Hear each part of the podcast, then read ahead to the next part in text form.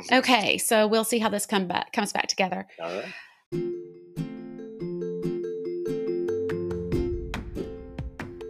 Welcome to a Life Shared, where we talk with everyday people who empower, equip, and encourage others right where they are. I'm Ellen Martin. Glad you've joined us. While editing this podcast, my youngest came into the room and he said, Mom, that title doesn't make any sense. I mean, ready but not ready. How can you do that? And I smiled and I said, You know, when I say it's time to go, is everybody ready? And you say, Yeah. And then I say, like, ready to get into the car. And you say, Oh, I need to get my shoes on. And he smiled and he said, Yeah, ready, but not ready.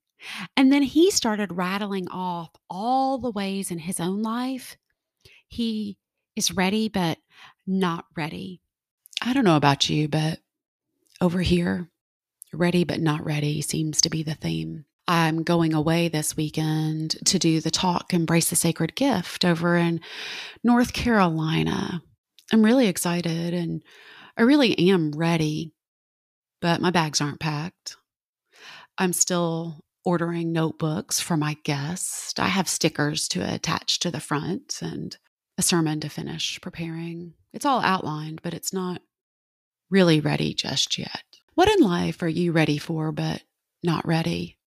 Lots of Facebook comments right now are about things like all the time they had this summer to get things done and how they're getting them done in the last week. I mean, isn't this really in some ways how we live? Summer's a time of pause, a time of reset. It's good for our souls, it's good for our minds, it's good for our relationships. And then in the end, here we are, hurry, scurry, it's time to get ready. I've got a kid in a AP class or two and there's an assignment. Emails, remind messages are already coming out, and he's definitely not ready. I don't think he's even got the book yet. And I decided a while back as a mom that that wasn't about me, that was about him. And the good news is, is his history shows that when it comes time, he'll be ready. But he's definitely not ready yet. For those of you who don't have kids, this resonates with you too, right? I mean, that project for work or the project around the house. We were going to get two rooms repainted this summer and flooring changes that needed to be done. We got one room done. I guess we'll do the next one next summer. This podcast, when I started it, I was so ready. Like, really ready. I got all the equipment. I lined up all the interviews and all of a sudden I even had too many. I had to start postponing them. I had like this stockpile of episodes, and many of them were all edited and just needing final edits. And then out they went week by week by week. And this week, well, I thought I was ready, but then I wasn't because of technological technological glitches that botched a recording. And here I am reflecting on ready but not ready. Life brings us things that we just can't expect, things we weren't looking for. And how can you be ready for that kind of stuff? Is it okay when we're not ready? I mean, we live in a world of Instagram and Pinterest. Everything looks ready.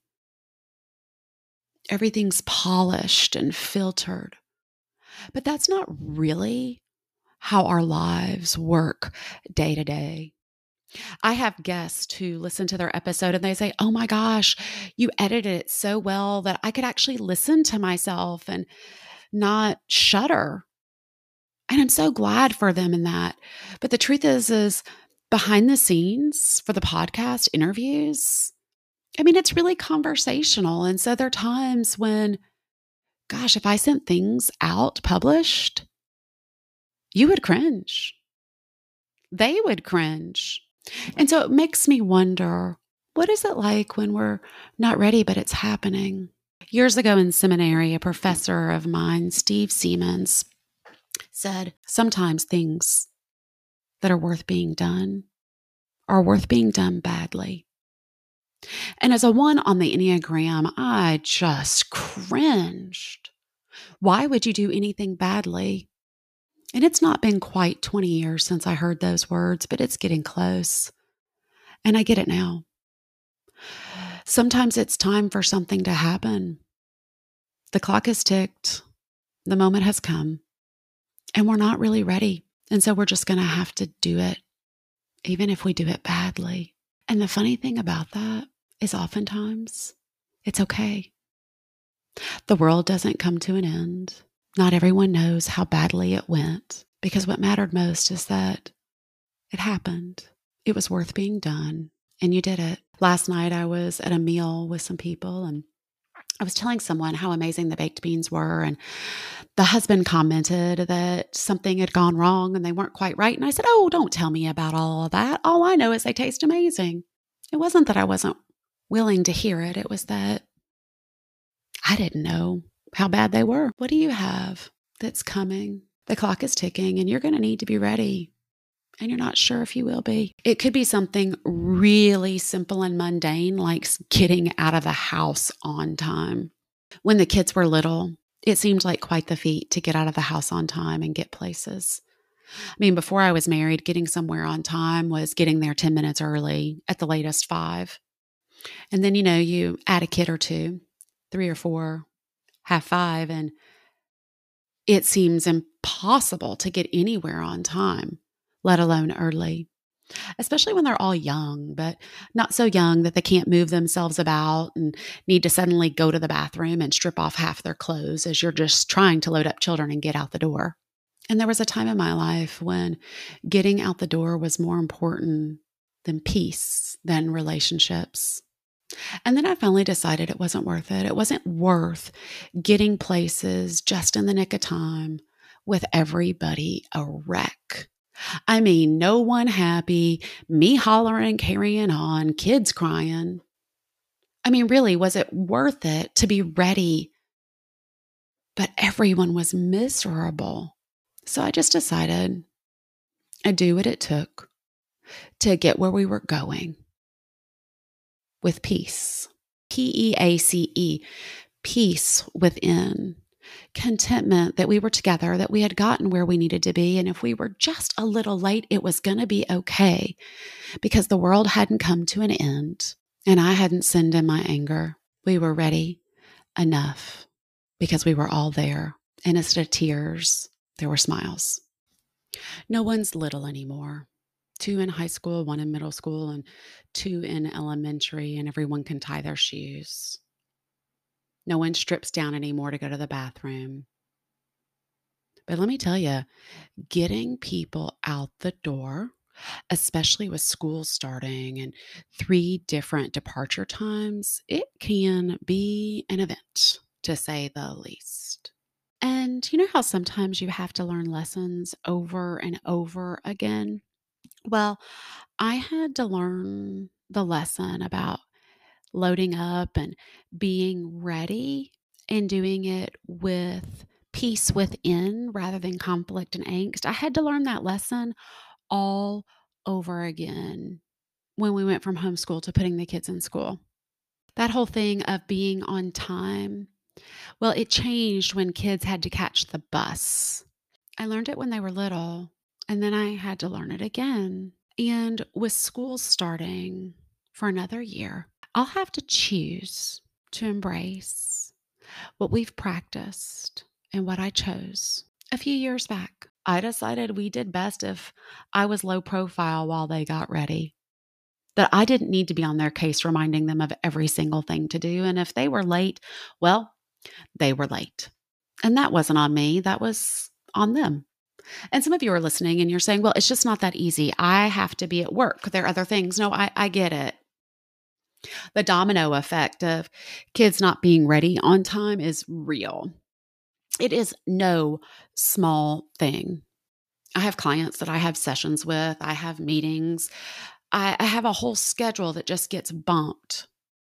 But I decided a while back that instead of being a crazy person trying to control my children by making sure they did the right thing so my dominoes didn't get knocked out of place, that I would tell them what was expected of them. And knowing that they were capable to accomplish it, I would let them simply do it. And that if we all had to pay a price for it because it wasn't pulled off, that it wouldn't happen too many times before they figured out it mattered.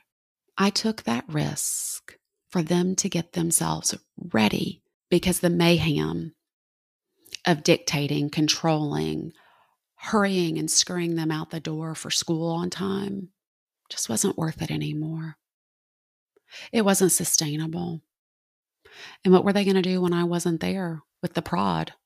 They had to learn to own getting to places on time. And it wasn't pretty. And I felt horrible on the inside. Like maybe I wasn't doing the right thing as a mom. Maybe I was too hands off.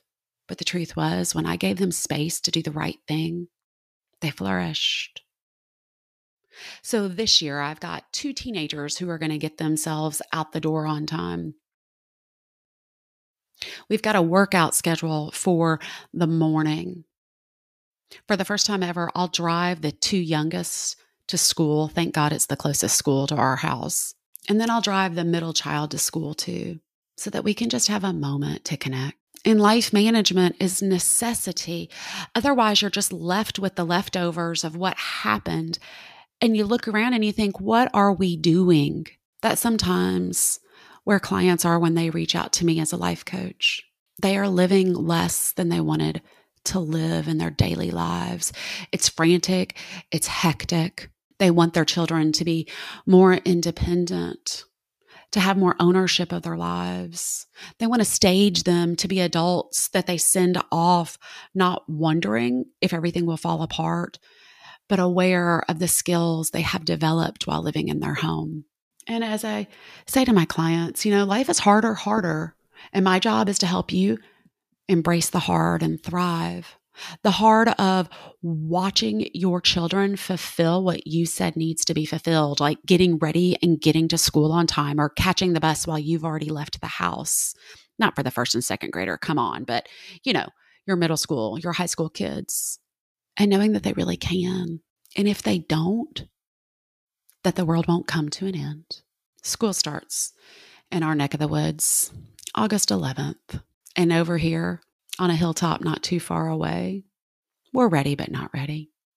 I wonder how my youngest, who is skipping a grade, will do. His math skills are amazing. His reading and writing skills, well, they're good enough. They said he could skip a grade. The fourth grader is going to have to continue to choose whether or not he's going to do his homework because I don't fight that fight anymore. Intuitively, I always believed it was not the best thing for him or for me or our whole household. I mean, you have a conflict with one child and it just rubs off on everybody, right? read The Self Driven Child, and sure enough, right there in print, my intuition was validated by Stixrud, and Johnson, the authors. And my incoming fourth grader will have to choose again that he can do his homework or not, that he's the one that it has consequences for, not me. Each of my kids will have opportunities to grow up. Here at the Martin household, we say this is an opportunity to grow up in Christ. And it seems to be that we never feel ready for the opportunities to grow up but they present themselves.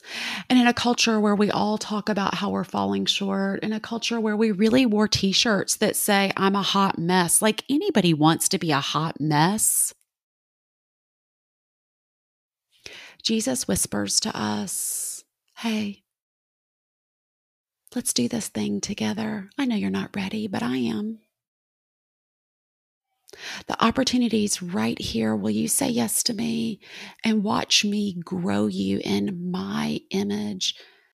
And then, as we simply say yes in all our weakness and frailty and uncertainty, then the Holy Spirit, well, He grows us up to the next level of glory, not because we were ready, but because the opportunity came. I didn't have a interview ready to share with you this week. So here I am, cat's out of the bag, I'm telling on myself. And even though I wasn't really ready for this week like I thought I would be, the episode's here. It's published. You got me and my ramblings. And I hope somehow, by the kindness and grace of God, that they're a gift to you. And if the episode wasn't a gift to you and you're still here, well, hopefully a couple of takeouts I have tagged on at the end from one of the most listened to episodes so far.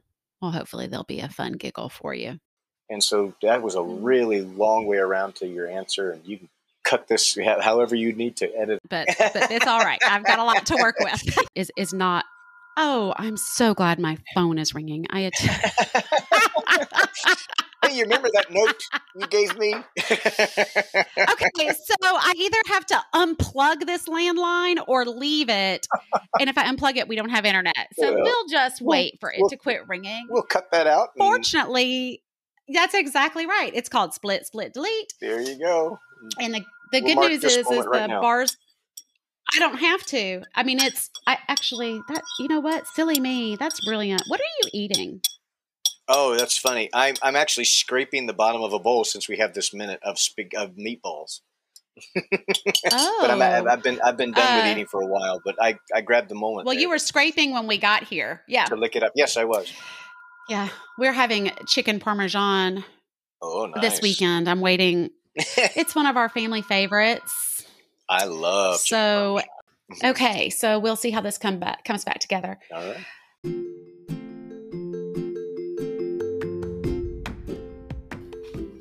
Thanks for joining me, Ellen Martin, for this episode of A Life Shared. I hope in some way you've been empowered, equipped, or encouraged to live a life shared right where you are. Join us next time. You never know who our guest will be.